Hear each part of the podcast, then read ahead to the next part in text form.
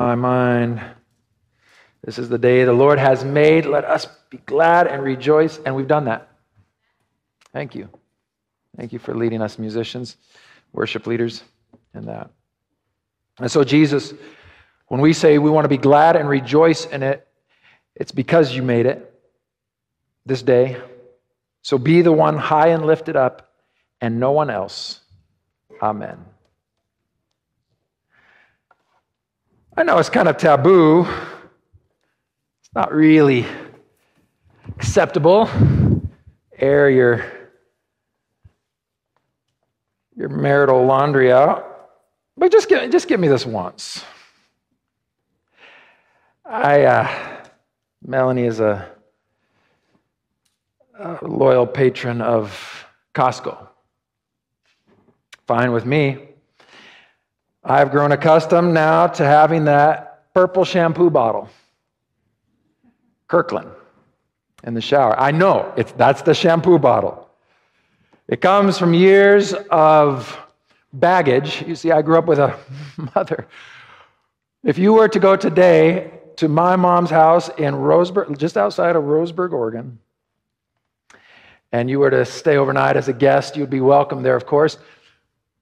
But to use the shower, to use the rest, the bathroom and, and the shower to get cleaned up, you would find some 17 bottles of items in the shower, and you've got to figure out which one you're supposed to. I mean, they are conditioners and body washes and hair shampoos. And I grew up with a mom that just stocked the shower with every known kind of shower item and I had to figure it out. I, I don't want a shampoo that gives extra shine or extra volume or extra curls or fixes split ends. I don't, I don't want that. I want shampoo. So you got to read these things, figure out. And the shampoo bottles and the conditioner bottles and the, and the body wash, they all sound the same. You got to read the whole thing. All of them are, well, that was my life. Even in, even in hotels today, you go to hotels. I know there's three bottles that sit next to the sink, and there's one that's a uh, lotion, one that's a conditioner, and one that's a shampoo. Uh, for the life of me, I've got to read these. It takes me 10 minutes to read these. Where is it that says shampoo? I just want to make sure I'm taking, putting the right thing in my hair. It's, I don't know why they can't just say shampoo. Well, so Melanie, Melanie, I don't know what happened, but she didn't go to Costco. And she, I'm, I'm sitting there in the shower going, Where in the world is my purple bottle shampoo? So then I'm reading it. It's Pantene Pro V, Daily Moisture Renewal. So far, there's nothing on this bottle in big print that tells me it's my shampoo, right? There's, there's no harsh stripping, no colorants, all right? Hydration. Everything sounds like it's a lotion. And I, down under the tiny fine print, the very bottom, you find the little word shampoo. Why can't you just put it across the front of the bottle? This bottle contains shampoo. Well, that's our dirty laundry. Purple bottle's out, apparently.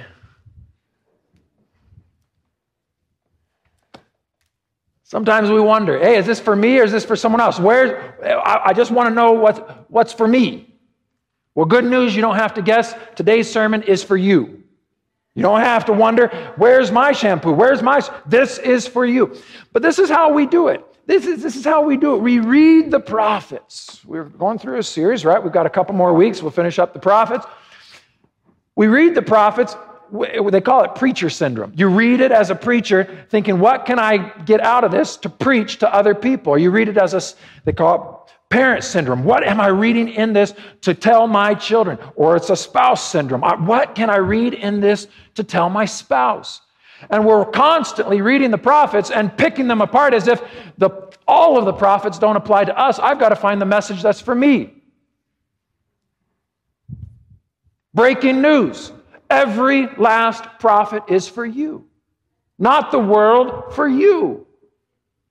We read, especially the apocalyptic prophets, Daniel and Revelation, as if there's some sort of message to the world, and we're just the, the third person observer. Not so. You, you are the object of the prophet's message. That reminds me of a friend of mine, a recording artist, Scott Michael Bennett. He, he, he shares this story of, uh, of going to a Walmart and noticing outside the Walmart, he actually shares a picture of it. I'll put it on the screen. You can't much see it, but at the top of that pole is a tattered, torn flag.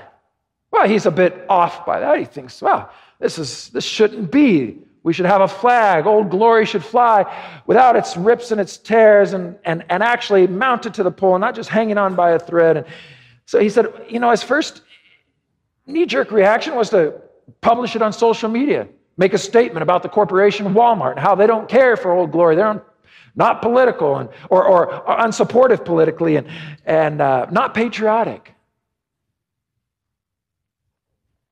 He said I, he imagined he would post this on some sort of social media and there would be a little following that would rise up in comments and likes and people would say yeah let's boycott walmart. I didn't like walmart anyway. That's just telling about the corporation.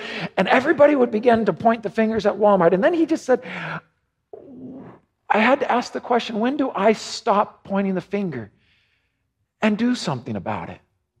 So he walks into the walmart goes to the aisle where they sell flags purchases with his own money a flag, takes it to the customer service desk and says, Listen, on my dime, would you be willing to replace the flag out front? And the next day, you won't tell in the pictures I'm showing you much difference, but you can see Old Glory flies. He said the next day he passed by, and there was his flag up the pole. And he concludes When are we going to stop complaining and start being the change? Well, that's exactly what John the Baptist would like to ask. We're going to John the Baptist, the great prophet of the New Testament. His voice silences 400 years or breaks 400 years of prophetic silence.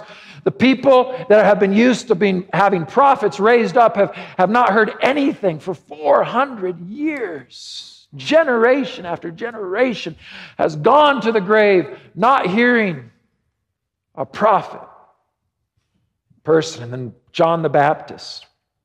Probably of all the New Testament or the, the individuals or characters in the Gospels, I should say, aside from Jesus, John the Baptist is the most theologically significant. He plays the fulfillment of the return of Elijah, this prophecy that, that God would raise up a prophet, introducing Jesus. An angel announces his birth. His father, a priest, is incredulous. Says, you kidding? And not with me and the missus, not at our age. And the angel says, You forget who I am and where I come from. I just left the throne of God. And by the way, you're not going to be able to say a word until he's born now. Nine months of silence in John's house. Well, when John meets Jesus, the first time they meet is womb to womb. Mamas are coming together, and John the Baptist leaps in the womb in recognition of Jesus still in the womb. That's, I tell you what, you can't read the story of John the Baptist and get very far with the argument of abortion. You can't go very far with a baby in the womb recognizing his Savior. Well, John grows as a young adult. He's then, he, that God then draws him away. He, he grows up in obscurity, in the desert, in a wilderness. It's poetic, though. He, he grows up physically in a wilderness and then is called to work in a wilderness. Luke chapter 3.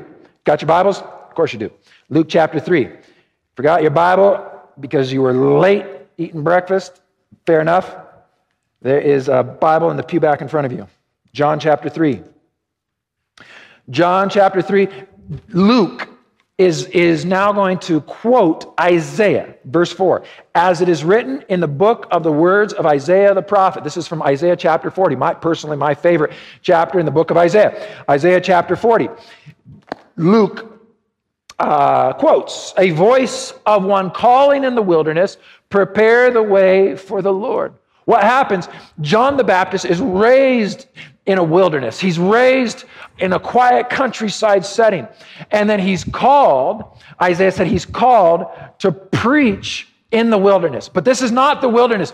There's a nuance here of expression that compares the wilderness, the, the desert area where he grew up, to what he's called to preach in. He is now called to preach in a, in a desert, in a wilderness of spirituality. He, he's preaching along the banks of the Jordan. But he's in a spiritual wilderness. Politically and spiritually, there's emptiness and confusion. You see, this has more to do with us today than we have given it credit. This has more to do today with the context and the, and the unprecedented repetition of natural disasters and wars and rumors of wars.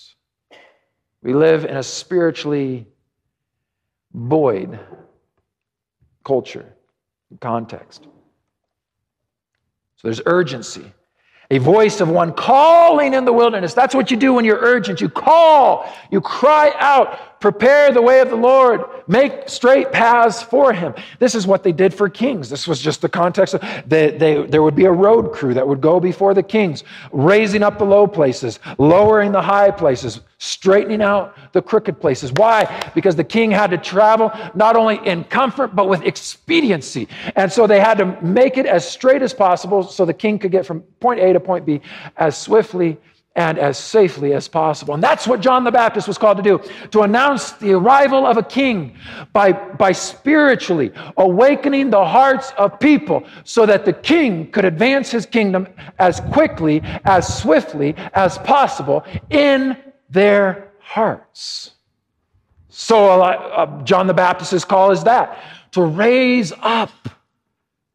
And then verse 6 says, And all people will see God's salvation John the Baptist is working in a figurative wilderness, one where he's preaching in a culture that is lost, confused, and empty, politically and spiritually.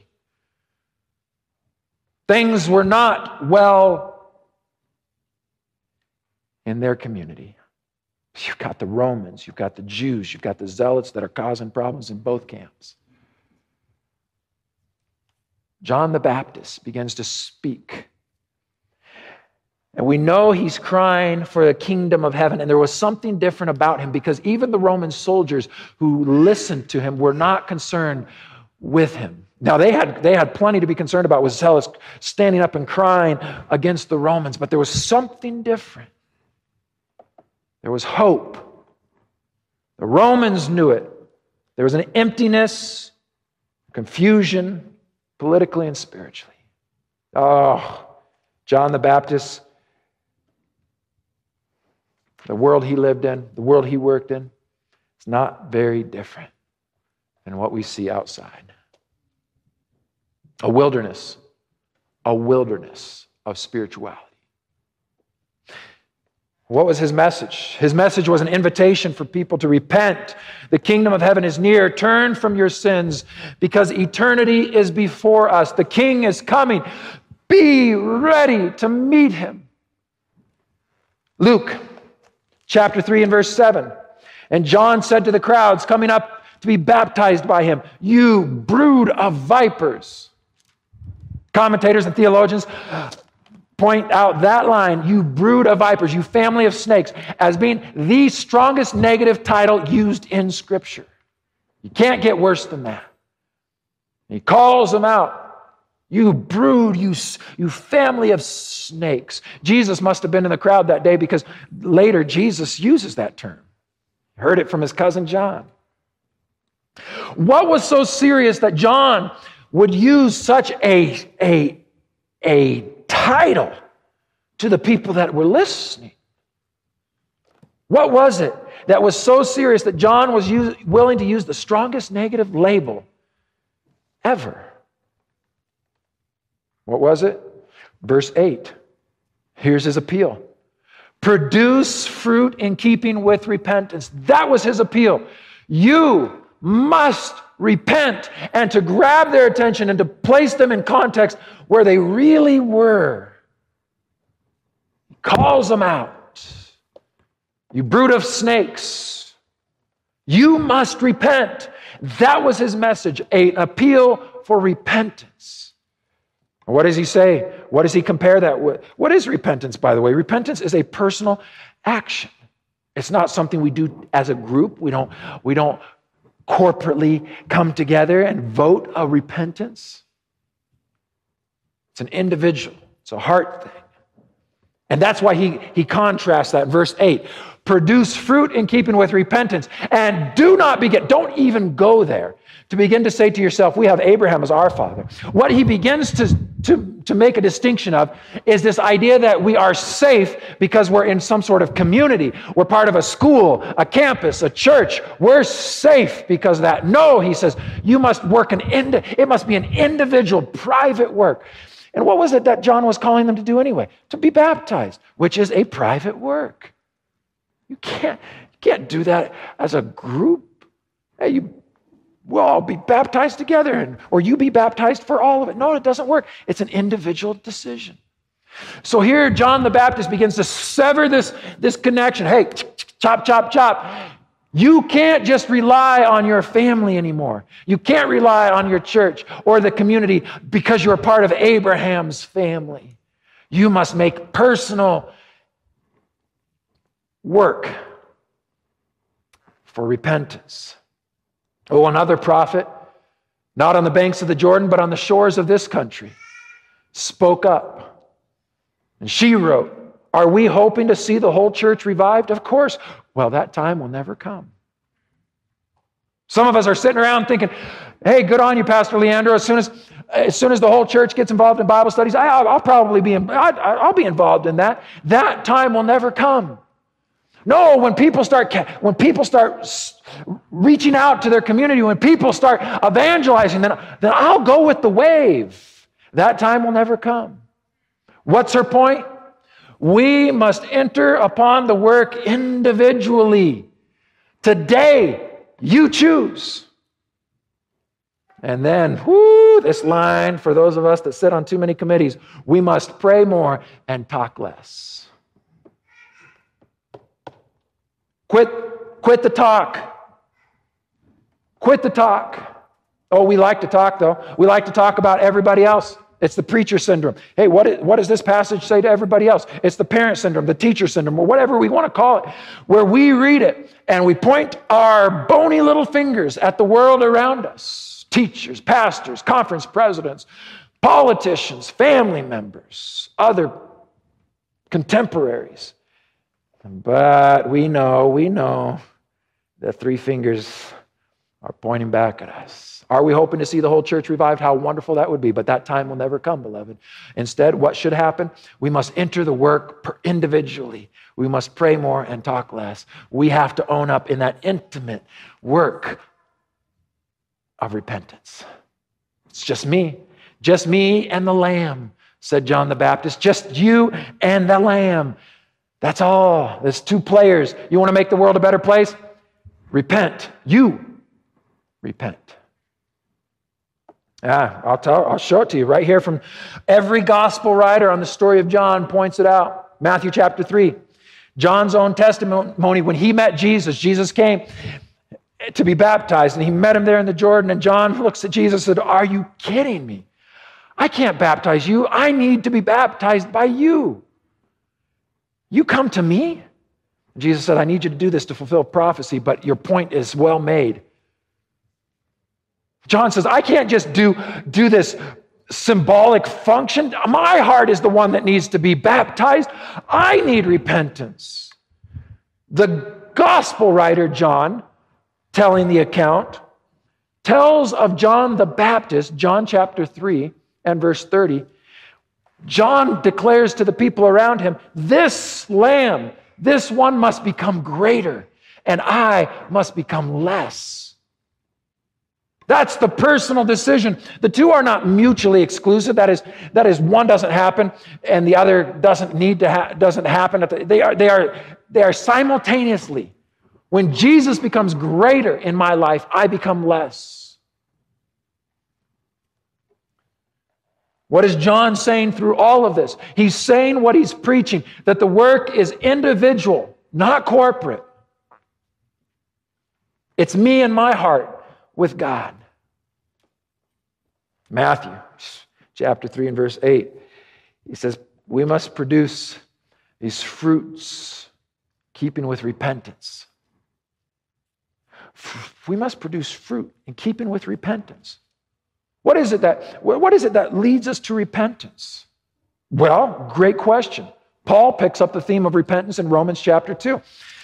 You're going to keep your finger right there, but Romans chapter 2. I'll put it on the screen for you. Romans chapter 2. Verse 4 it's the goodness of God that leads you to repentance. It's the goodness of God. You want to know what John the Baptist was preaching on the banks of the Jordan? I know he was preaching the goodness of God. Why? Because he was calling people to repentance. And that's how Paul, John the Baptist, understood you get there. So he's preaching about the goodness of God. Paul says it's the goodness of God that leads us to repentance. What sins, now we would just sit back, what sins is it that John, that, well, John the Baptist is appealing to us to have repentance for? We could say, what sins are, is Paul calling us to? We would assume they would agree. They're both getting their, their directive from God. Romans chapter 1, which is the chapter right before Romans chapter 2, that says the goodness of God leads us to repentance, Paul lists the sins. He said, Hey, I'll make a list for you. Sure enough, hey, here it is. We wish he hadn't. He said, Yeah, it's all unrighteousness, sexual immorality, covetousness, envy, murder, which is hatred, strife, deceit. That's overstating something or understating something. Anything meant to deceive. They are whisperers, Woo, little gossipers, backbiters, proud, boasters, disobedient to your parents, untrustworthy, unloving, unforgiving, unmerciful. Thank you, Paul. That's enough from you. Because the sins that we want to talk about are really corporate issues. We want to talk about a godless America and how the conference president or the principal or the pastor or the teacher or the parent or the other person, we want to talk about everybody else. But all of these are heart sins. They're deep in our own hearts. And God is saying, Hey, I'm talking to you. I'm not talking to them. Talking to you. And John the Baptist on the bank of, banks of the Jordan River is crying out, What we need is not a corporate committee to deal with an issue. We need a personal, private repentance with the Lamb of God that takes away the sins of everyone in the world. And so John the Baptist pointed, these aren't the popular sins. We don't, we don't do church discipline for envy, backbiting. These are the sins, though, that Paul and John say these are the sins that need to be fixed, need to be repented of, need to be purged of. We prefer issues, not sins. Hey, let's deal with issues. We like to skip the inner life. We like to be exempt. So then John the Baptist, he's back in Luke, he's saying, Hey, look, I want you to. I want you to talk about, I want you to know about the judgment. There's coming a day when there will be no more days. There will become a day when decisions have been made and you will have to face a judgment. Who warned you? And he, he writes it like this Who warned you to flee from the coming wrath? This is his talk of the judgment. The axe is already laid, the root of the trees. Every tree that does not produce good fruit. See how he's catching that? Produce repentance. Now he's talking about produce good fruit. What is the good fruit? It's the repentance. Produce good fruit will be cut down and thrown in the fire. He's talking about the end of the age. John the Baptist is apocalyptic. He's talking about a kingdom that's coming to be set up that will never be destroyed and that will set all others aside. His is the advent message of a coming Jesus. So, beloved, what should you be concerned about? What should occupy our dearest attentions, personal, private fruit of repentance.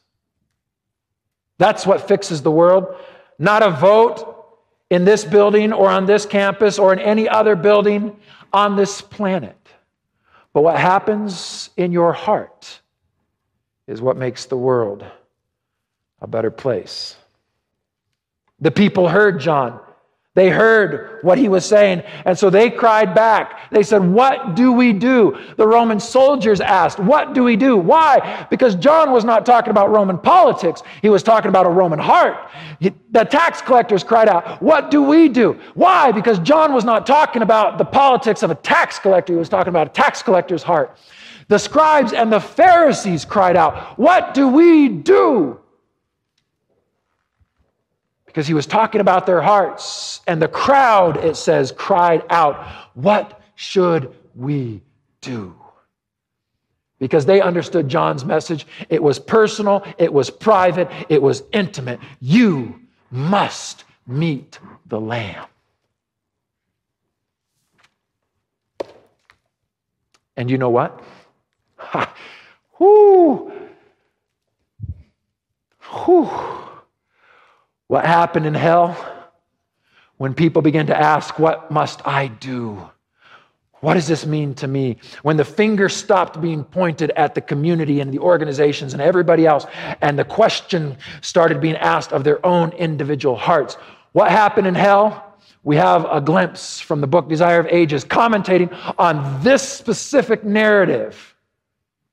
This isn't just a random quote. Satan feared for the safety of his kingdom when individuals began to repent and become right with God. The sinfulness of sin was revealed in such a manner that men trembled. You want to scare Satan? You want to destroy his kingdom? Then personally, privately, work the work of repentance with God. Oh, I hear it too much. I hear the preacher syndrome. Hey, this is good. I wish our I wish our conference president, I wish our union, I wish our division, I wish this campus would read this passage, then they would be convicted about what I, they need to be convicted about. And there is a time and a place for corporate conversation. There is a time and a place. But the most urgent of our needs, beloved, what, what causes Satan to fear for the safety of his kingdom is not a committee vote, but a heart repentant. Well, what do I have to be repentant about? I'm sorry, did I need to bring up Romans chapter 1 again? Did you not read the list? I know you recognized them. I recognized them. Satan feared for the safety of his kingdom. You want a better church? Repent with your heart. You want a better school? Repent with your heart. You want the, the United States to return to a, to a kingdom of godly principles? Then you repent with your heart. You make a better church. You make a better school. You make a better country. You make a better world. You cause Satan to fear for the safety of his kingdom when one of us is finally willing to be honest with Jesus. Jesus, I want you to take it. I want you to take all of it. Well, what happened at the end? John the Baptist is beheaded by his friend. This Bible actually points out that King Herod had regular conversations and consultations with John the Baptist. Even Herod the king wanted to know what was right. But in the end, Herod made a decision because of peer pressure that he would not repent with his heart, because of a girl that danced seductively, because of his sexual immorality. He decided to hold the fort with his sin. And that cost John the Baptist his head. Yeah, let's pick up the story. Matthew chapter 14. Matthew chapter 14. Jesus finds out about it. John the Baptist is beheaded. John's disciples He, his head is on a platter it's given to the girl. The girl gives it to her mother. John's disciples came and took his body and buried it. And then they went and told Jesus, verse 12. They went and told Jesus. Why? Because they knew Jesus cared. They'd had an interaction with, with Jesus and John before while John was in the prison, and they knew Jesus wanted to know. It was his, it was his family. So they go tell Jesus. What does Jesus do? All right, what does Jesus do? Verse 13. He does what many of us would do when we lose a friend. He withdraws to us to a private place. John 14, verse 13. When Jesus heard what had happened, he withdrew by boat privately to a solitary place. He needed some time.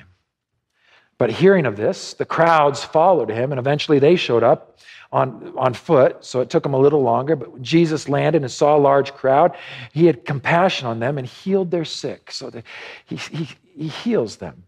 And then what happens? When Jesus landed and saw this crowd, he heals their sick. They, they, they do this little service. Jesus is teaching them, and they get hungry. And the disciples say, We've got to send them away. And Jesus says, No, let's not send them away. Let's, uh, let's have a dinner together. Let's have a picnic out here. We how are we going to do that? We don't have, we don't have hardly any. let's have a picnic. Have everybody sit down. So they sit in these groups. Exactly what you and I would do after, after we lose a friend. We would have some time alone, and then we would have a service where there was some hope that was shared. And then we would follow the service with a meal. And that's what Jesus does here. He follows the service with a meal. It sounds like he's a little indifferent, a little aloof to the fact that he lost his friend, his forerunner. Is, is, is it just that he was on a hillside picnic with a bunch of other people? Hey, the kingdom must move on. We can't. Hold that line for just a moment, and I want to share with you a couple of lines from the, from the book Desire of Ages, prophetic work. Gladly would he have, that is Jesus, delivered his faithful servant. But for the sake of thousands, and by the way, you and I are part of those thousands who, in after the years, must pass from prison, that is suffering, to death, John was to drink the cup of martyrdom for our sake, for our encouragement. And of all the gifts that heaven can bestow upon men, fellowship with Christ in his sufferings is the most weighty. You want a promotion? Here it is. The most weighty trust and the highest honor. God took John the Baptist and said, John, I don't have many like you, but I do have you. You, with your heart, you decreased and let, allowed me to increase in you. When I came to you, you were the one that wanted to be baptized, even though you could have just taken this opportunity. I get to baptize Jesus. No, John knew that his heart needed it. Jesus says, I can trust you with this responsibility. I'm going to let you go through this suffering because you will change the hearts and your story will be told a thousand times through history.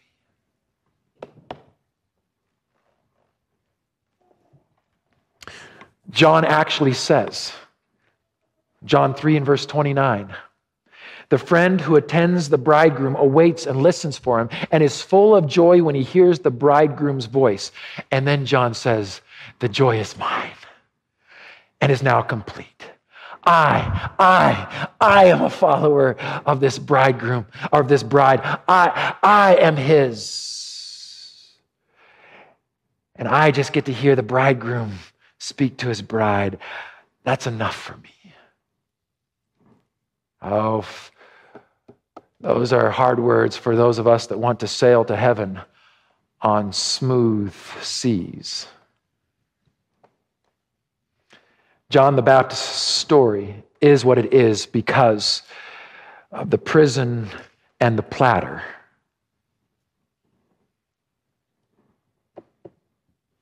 Meanwhile, back on the hill, Jesus is at the picnic.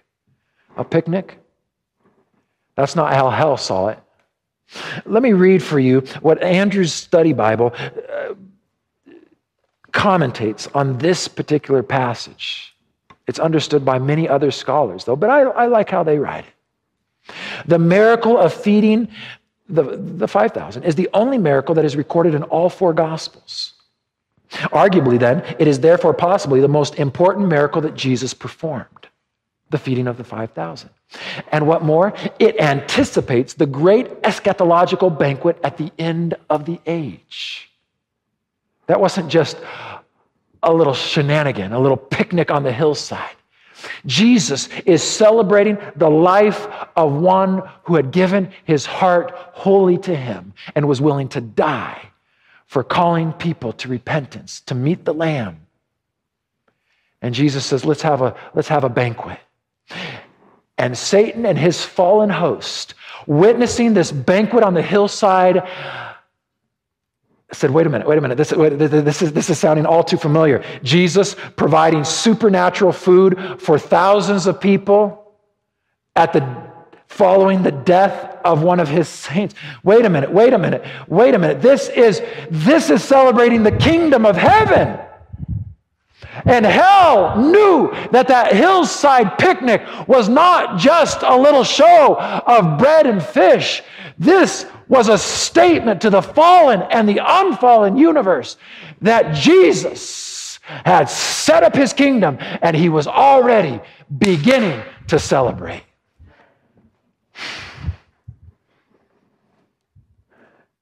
How could he do it? Because of the life and testimony and legacy of one John the Baptist. John, John the Baptist's life and, and preaching is for you. What are you going to do with his word? Is Jesus your everything? Your everything? Or are you still pointing your bony finger at everyone else that if they would get their stuff together, the world would be right? No, it's not the rest of the world. It's your sin filled, prideful, boastful, backbiting, unrighteous, sexually immoral heart. That's where it's at. And us changing our hearts or allowing God to change our hearts, us coming with fruits of repentance. Jesus, I'm all yours, all. I decrease, you increase. I need to be baptized by you. Jesus, I am all yours.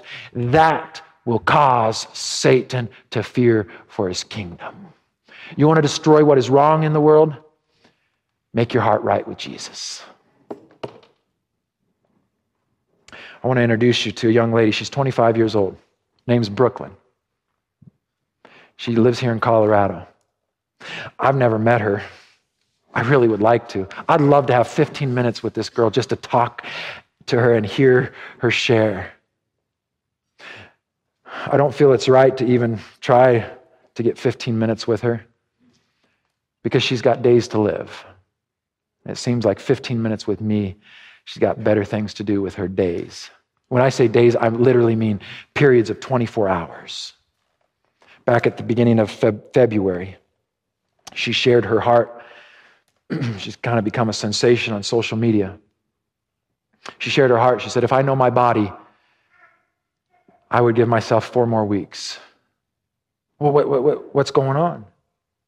What's going on? She, she said, Well, let me tell you about, I've got a garden variety of diseases, she writes.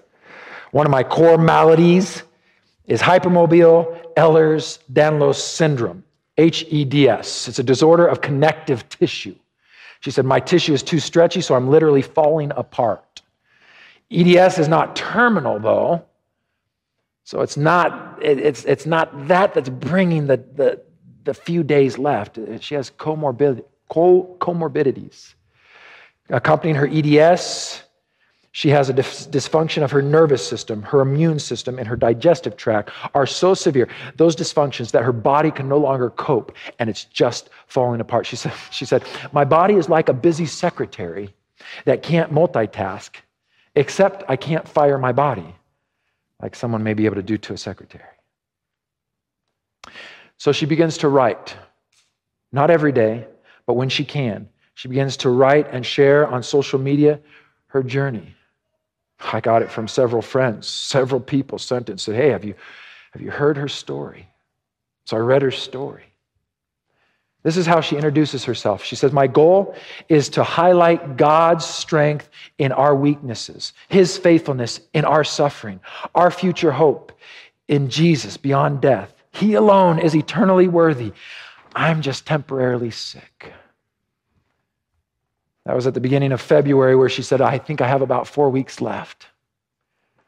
She's now on a hospice. And on February 14, she writes, shares, she said, I, I've been taken off all nutrition except for the, for the TPN that's pumped through her IV. My stomach and intestines can't digest and absorb food. She said, I've had it a short time before, but this time it's permanent. And then she's a bit sarcastic. She's got a sense of humor. She said, That means I'm permanently fasting for the rest of my life. I'm gluten free, dairy free, nutrition free. It's my new fad. And then she writes this paragraph. She doesn't know what day she'll wake up and not be able to say anything more. But she writes this paragraph, and I want to close with this. I don't want the musicians will come up in just a second, but I just want you to hear. I want you to hear a girl that's 25 years old, days left. The only thing I like about being malnourished, she writes, is how it makes me rely on Jesus. Jesus says he's the bread of life in John 6. Without actual bread, I'm pushed to rely on God's promise of being my spiritual sustenance.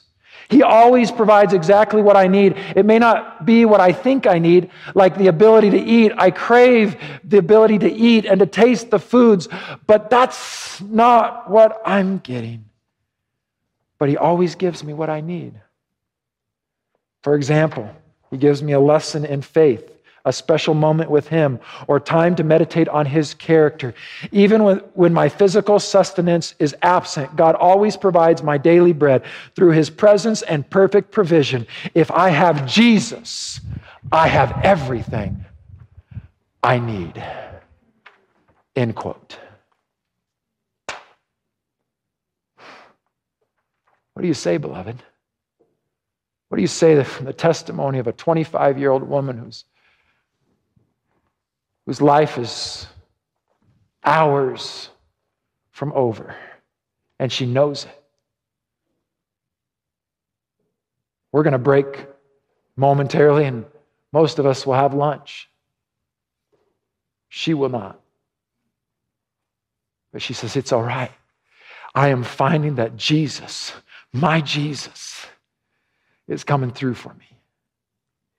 It's radical, it's personal, it's private, it's intimate, it's not something we can vote, it's not something we can do together. It's between you and Jesus to live like Brooklyn and to live like John the Baptist.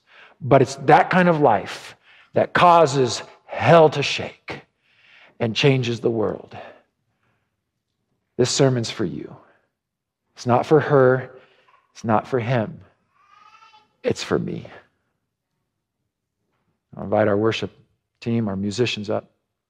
They're going to lead us in this theme song. That God would be our vision. We would not see things the way we see things anymore. We would see things the way He sees things. Our hearts would be changed and broken by what breaks His heart and what His heart is all about. If you're a guest here, we invite you to turn in a Connect card. We want to send you a little gift and thank you for worshiping with us.